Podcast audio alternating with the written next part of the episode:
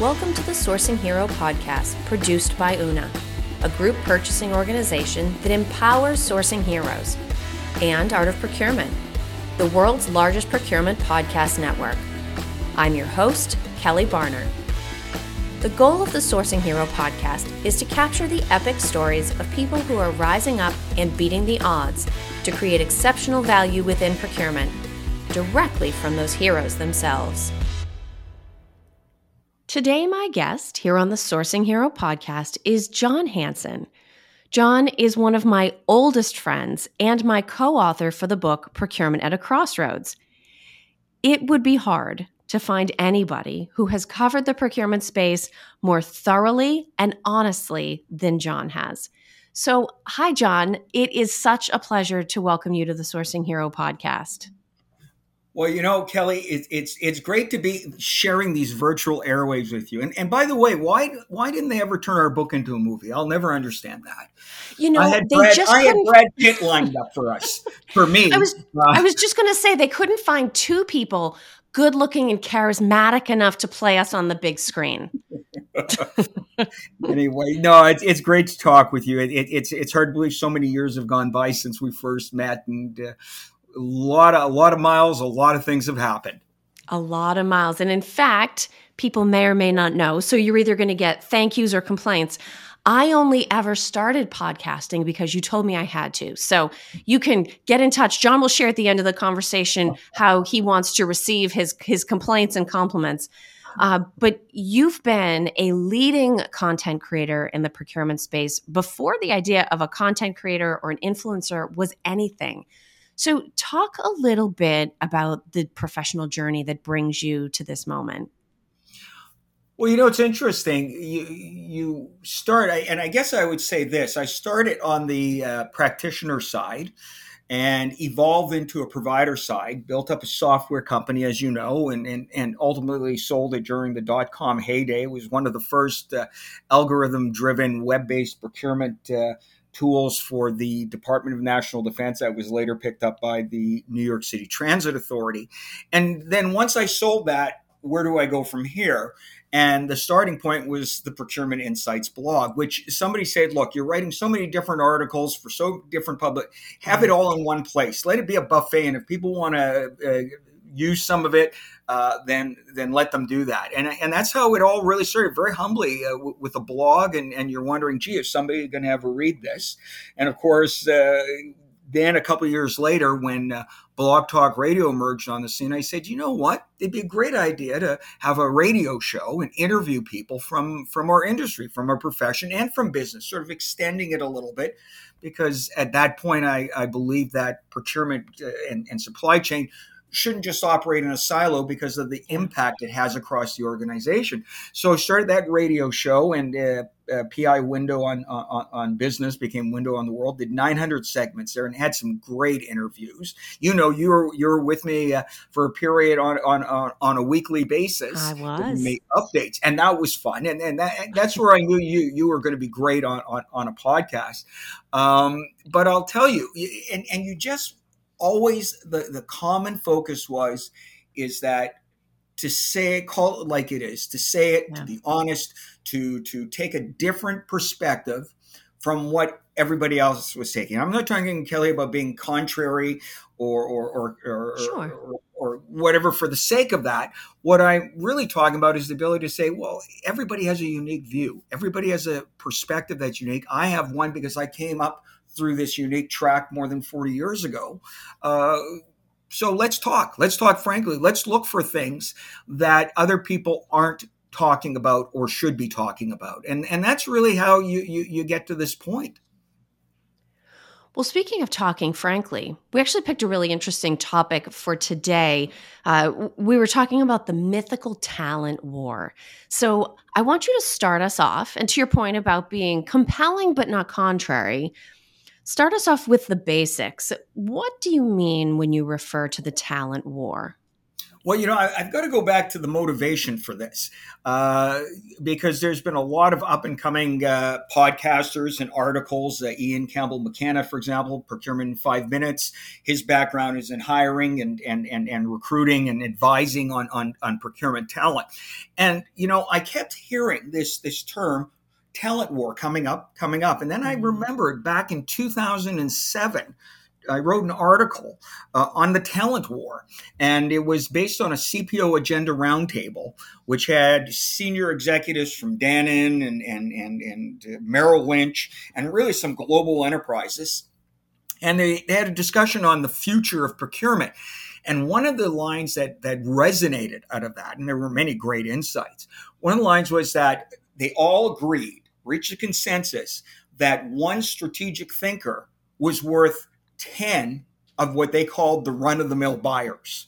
And this is kind of interesting because here we are, it's 2007, and we're talking about the mm-hmm. talent war. And I, I tweet that. Then I remember a few years later, uh, I, I, wrote another article uh, in, in, terms of, of, of, the talent war and, and uh, how uh, people were saying, uh, look, you know, we, we need, I think you were even involved in one discussion of this uh, where it was, I think the title was called Buyers Need Not Apply. I don't oh, know yes. if you remember that.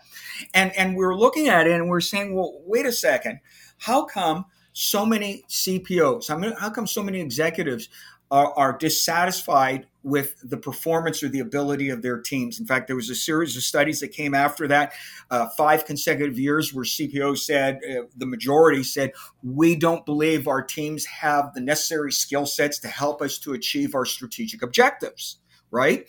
And so, you know, why is this lingering? I mean, you know, it, it, why is this still a problem? And then I, I came across another report and I started to get feedback on this.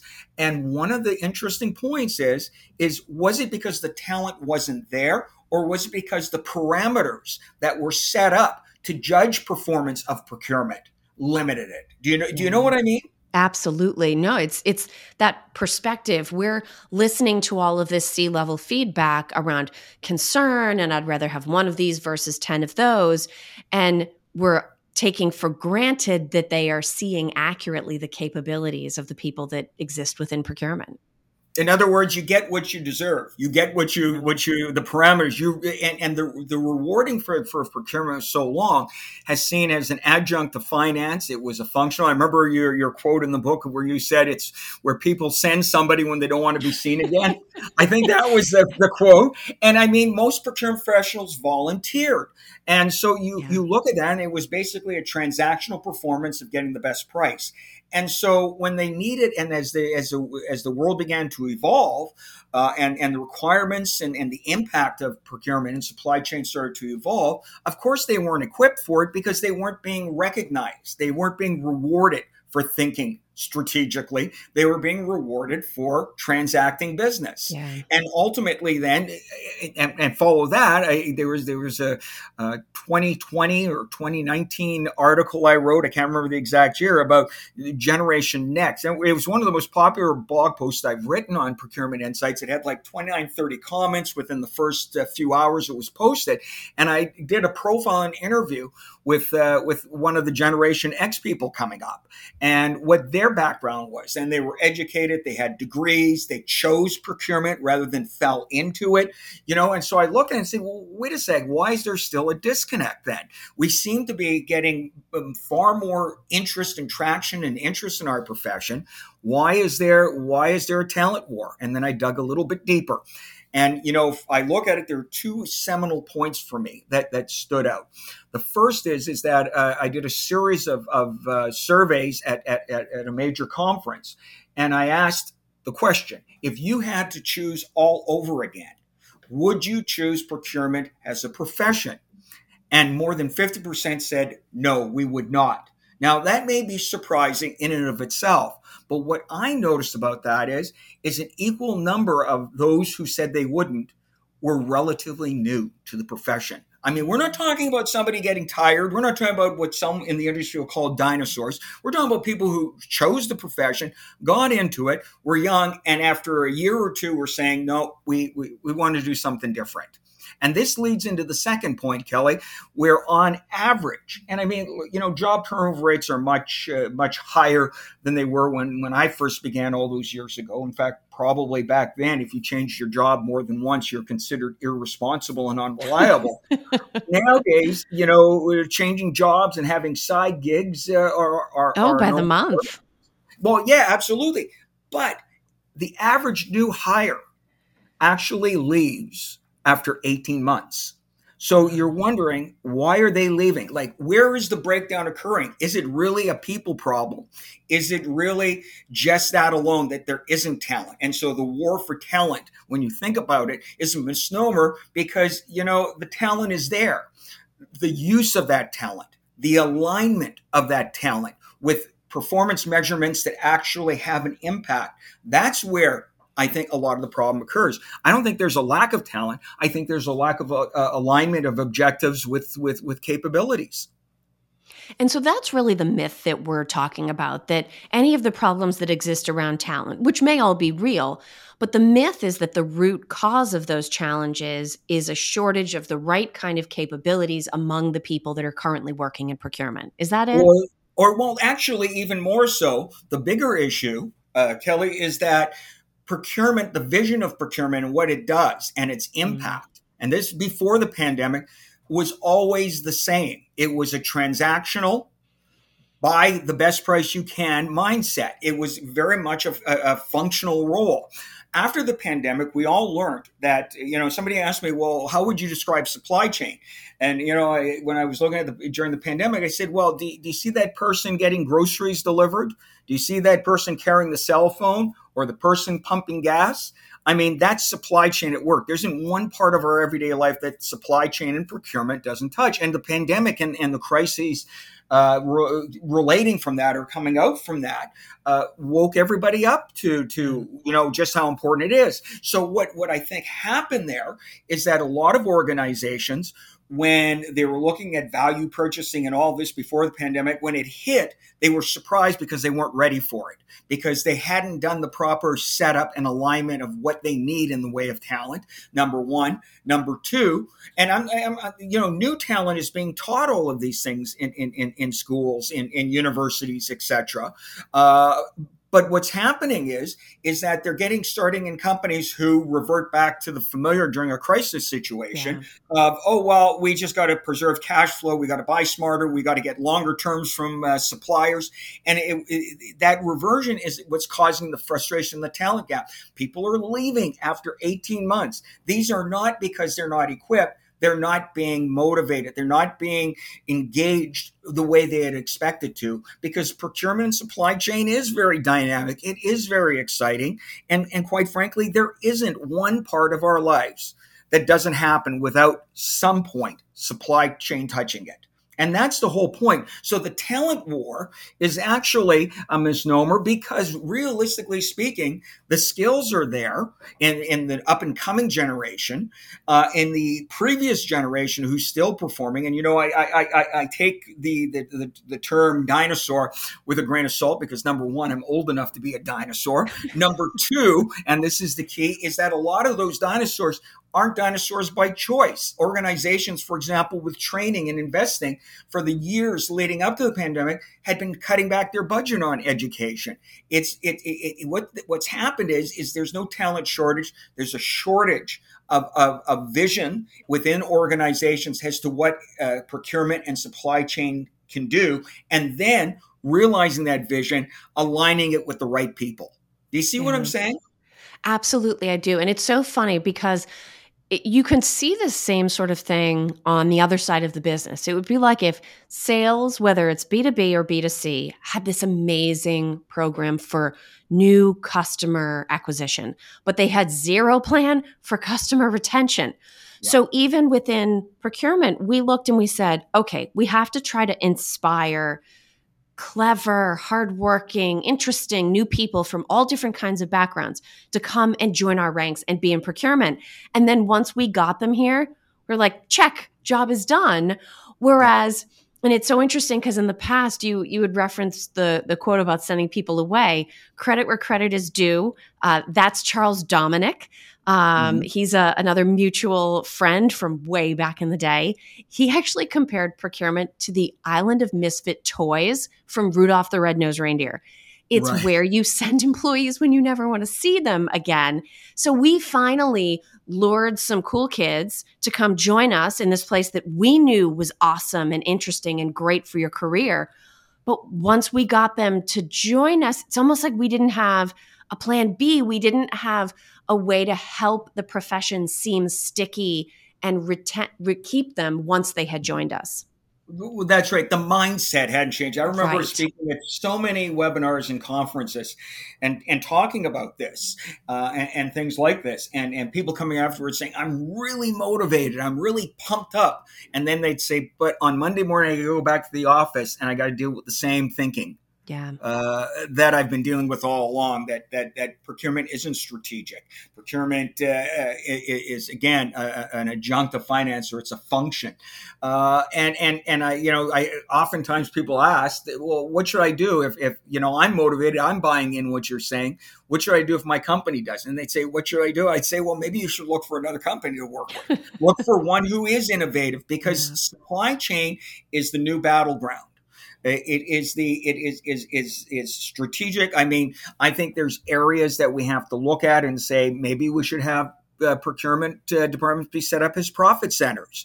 Uh, some organizations, I, I interviewed uh, a senior VP, uh, they actually broke off the procurement team into a separate, almost like an outsourced company within it. Like it's it has its own balance sheet, own ledger, etc., to support their infrastructure, which was an infrastructure of distribution warehouses and franchises, etc. And I, I, thought about it. I said, you see, now these people are working on a profit center standpoint. They understand the cost and the value and what it brings in. And I think that's really, you know, we, have got to start thinking of, of, of, procurement in that light. It, it, it isn't just a function. And I think there's still too many companies that look at it and hire based upon that checkbox.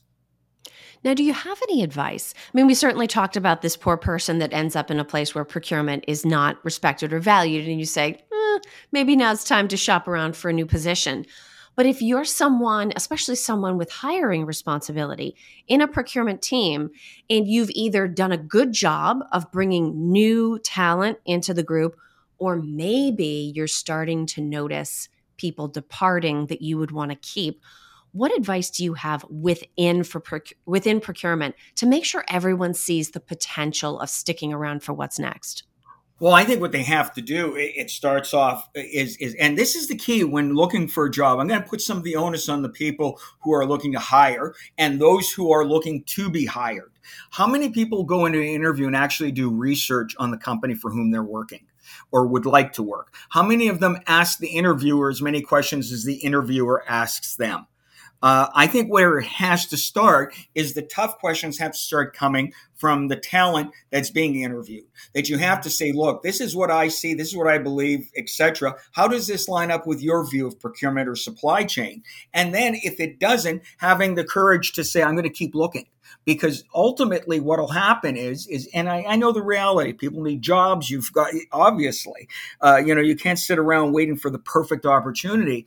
But I think there's not enough critiquing in, in terms of the companies that are looking to hire beyond the, the, the, the perfunctory, well, here's our values, here's who we are, we may be a known brand. You know, there, there has to be something more there. And I think when you're looking for a job, when you're looking and you've invested in your procurement education, I think you have to scrutinize the organization that is interviewing you as much, if not more, than they are you. And I think that's one of the things that more people should go into interviews prepared with. Yes, I want to be ready. I have good answers in my head. I'm prepared to explain what I've been doing for the last number of years so that I sound like an attractive candidate. But I do think that critical thought what are my concerns or questions about this company? Those interviews really and truly should be two way. Absolutely. And you know, one of the things I learned a long, long time ago, and, and, as you know, Kelly, I mean, I built up a company, I sold it, I've, I've, I've been uh, an executive with a publicly traded company, etc. And one of the things that I always respected is when somebody challenged me. And when I say challenge me, uh, again, not to be contentious, but saying, well, why do you think that way? Uh, I had mm-hmm. respect for that because, you know, at the end of the day, you want to get it right versus being right. You want to get the right people in there. And maybe there are things that can change and get better. And you have to leave yourself open. So the hiring company, the hierarchy has to look at this and say, okay, who do we really want? Do we want people who are just going to, again, follow orders in the checkbox? High turnover. We're not getting our traction that we should. Or do we want people who are going to come in and actually make it better? And are we going to be comfortable with that? And I think that's really the whole key of, of, of, of, the, that's the real war. The war exists not as a matter of talent, but between a potential uh, candidate and, and the company looking to hire. Are you confronting each other in a positive manner that you get to get and understand that there's a fit of values in what you want to do? You know, and that's the key. Absolutely. Now, Jon, this is going to be interesting. And people that have listened to this podcast before know where we're going next.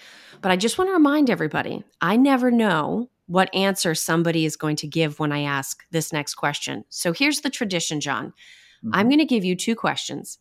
You can answer either one, and there is no such thing as a wrong answer. So let me give you the two questions. The first one is What does the idea of a sourcing hero mean to you? And the second is, in your opinion, what does heroism look like in a business context? Wow, those are great questions. I hope there's some major appliances at the end as prizes. Anyway, um, if, no, no, you, this is a podcast. This is not The Price is Right. Okay, right. Okay, um, if you if you look at it, uh, I'll start with the second question: the sourcing hero. I mean, the sourcing hero has to be somebody who challenges the norm. Again, not for the sake of challenging it, but because they think there's something better. They want to do something. And it's not easy in many ways. I can remember early days of feeling like you're a lone voice in the woods and, you know, no one's listening to you and you're listening for that echo and it isn't coming back. And you go through those periods of that. But when you, when you, when you look at it, a sourcing hero is someone who who is is is is willing to uh, get it right versus being right is willing to stand up for what they know will get it right, uh, even if it isn't popular. And I mean, those are old rules, you know. You know, what, what's always popular isn't right, and what's right isn't always popular. But those are the intrinsic values. You have to be able to say, "Look, I believe that this is the way we should be going. I think what we're doing now isn't going to work. This is the way we should be going. It's not personal against anyone. I think that's very important. You know, it's it's not. It, it, we can have disagreement. We don't need need need people agreeing. We can have disagreement, but it can be respectful. But you know, we don't have to agree. We can we can sit there and say, look, this is why I think without a personal attack, this is what I think we're doing is wrong and why we have to change. And then sticking to their guns and being able to being being able to just basically uh, stand firm. That's a sourcing hero. That's a hero of any kind. Uh, so to me, that that that would be uh, that would be my definition of a sourcing hero. Now, the first question you asked, and and and and what was that again? Just give it to me. I'm old and I seem to forget things. The other one is what does heroism look like in a business context? Uh, and I think it just builds on that. Thanks, mm-hmm. Kelly. I think heroism is again the ability to say what needs to be said. There's an old saying or the, the, the old story: Are you willing to say that the emperor has no clothes? Oh, yes. And that's really what it comes down to is is is you have to be able to call it like it is. Look I'll, I'll, digress a little bit on the side here. You know going back in the early days erp software the struggles procurement had with success in that it was very limited success overall. And then the the the, the on-demand and, and saas model started to emerge. And one of the biggest obstacles one of the biggest obstacles that that that that, that CPOs and, and executives had to overcome within their company was explaining why they had been spending millions of dollars on technology that wasn't delivering results when they could be dealing with these new SaaS pay on demands by the drink, as some call them, solutions that could be up and running within what, weeks, some days, and delivering some value for a fraction of the price. Do you want to go up in front of your board and say, well, for the last three years, we've been spending this and it hasn't been uh, panning out, but oh, over here, we can now do this? How many people hesitated and looked at these new emerging solutions, the technologies that are now defining our industry, and looked at and said, "Oh, well, they're bolt-on applications." How many? How you know? I remember a report uh, back in 2000 by the uh, SIIA Software uh, Association, where they said the the the, the overarching ERP solutions uh, and these customized uh, solutions uh, have a, a, shelf life, and the emerging technology, uh, the software as a service, and we knew about this going back to 2000, 2001, is going to be the model that's going to replace it. And uh, so people were looking at it and they were saying, yeah, but what do we do with the investment we've made? So, in that context, the real heroes there were the people who who stepped out and said, "Look, we know this major multi-million dollars of investment isn't working. We're going to invest in this new software." Now, there, there's other problems here because software alone won't solve many of the issues, and that's a discussion, Kelly, for another interview. But the reality is, is they were courageous enough to say, "This isn't working. We've right. spent a lot of money, but let's let's not throw good money after bad. Let's admit it and let's fix it." And that does take courage. And that does take people willing to speak up. Um, and hopefully, some of the people listening in will feel inspired not only by the examples that you've given, but by our exchange. Jon, if people are just meeting you today, I'm lucky to have known you forever. But if people are just meeting you today, what would you suggest is the best way for them to get in touch? Well, there's two ways, and you know it's it's it's, it's interesting. If you enter in Google uh, procurement insights, because they've been around so long, I'm usually up in two or three places on the first page. Uh, other than that, if, if you want to get into LinkedIn, uh, Jon W. Hansen, uh, I'm, I'm there, I'm in the conversations, and I'm always welcoming new people coming on board to engage in conversation. Just one caution I would give, Kelly is expect to be tagged because if you're following me for a reason, then I want value. and I'm going to tag you in these things and I'm going to want your opinions heard. I, I, want a dialogue, a community of dialogue. So that's the only that's the only uh, warning I would give. Well, everybody is fair warned then, but the discussions are always worth being a part of. Jon, thank you so much for being with me today to share your point of view. Great. Let's not wait so long. We should do it again soon. Agreed. Thank you for listening to this episode of the Sourcing Hero podcast. Join us again next time for more true stories of sourcing and business heroism performed by your colleagues and peers. Look for the Sourcing Hero wherever you get your podcasts, and don't forget to subscribe. Finally, don't forget, sourcing heroism is taking place all around us every day. Keep your eyes open and you're bound to see it. Until next time, I'm your host, Kelly Barner. Stay well, and always remember that you can be a hero too.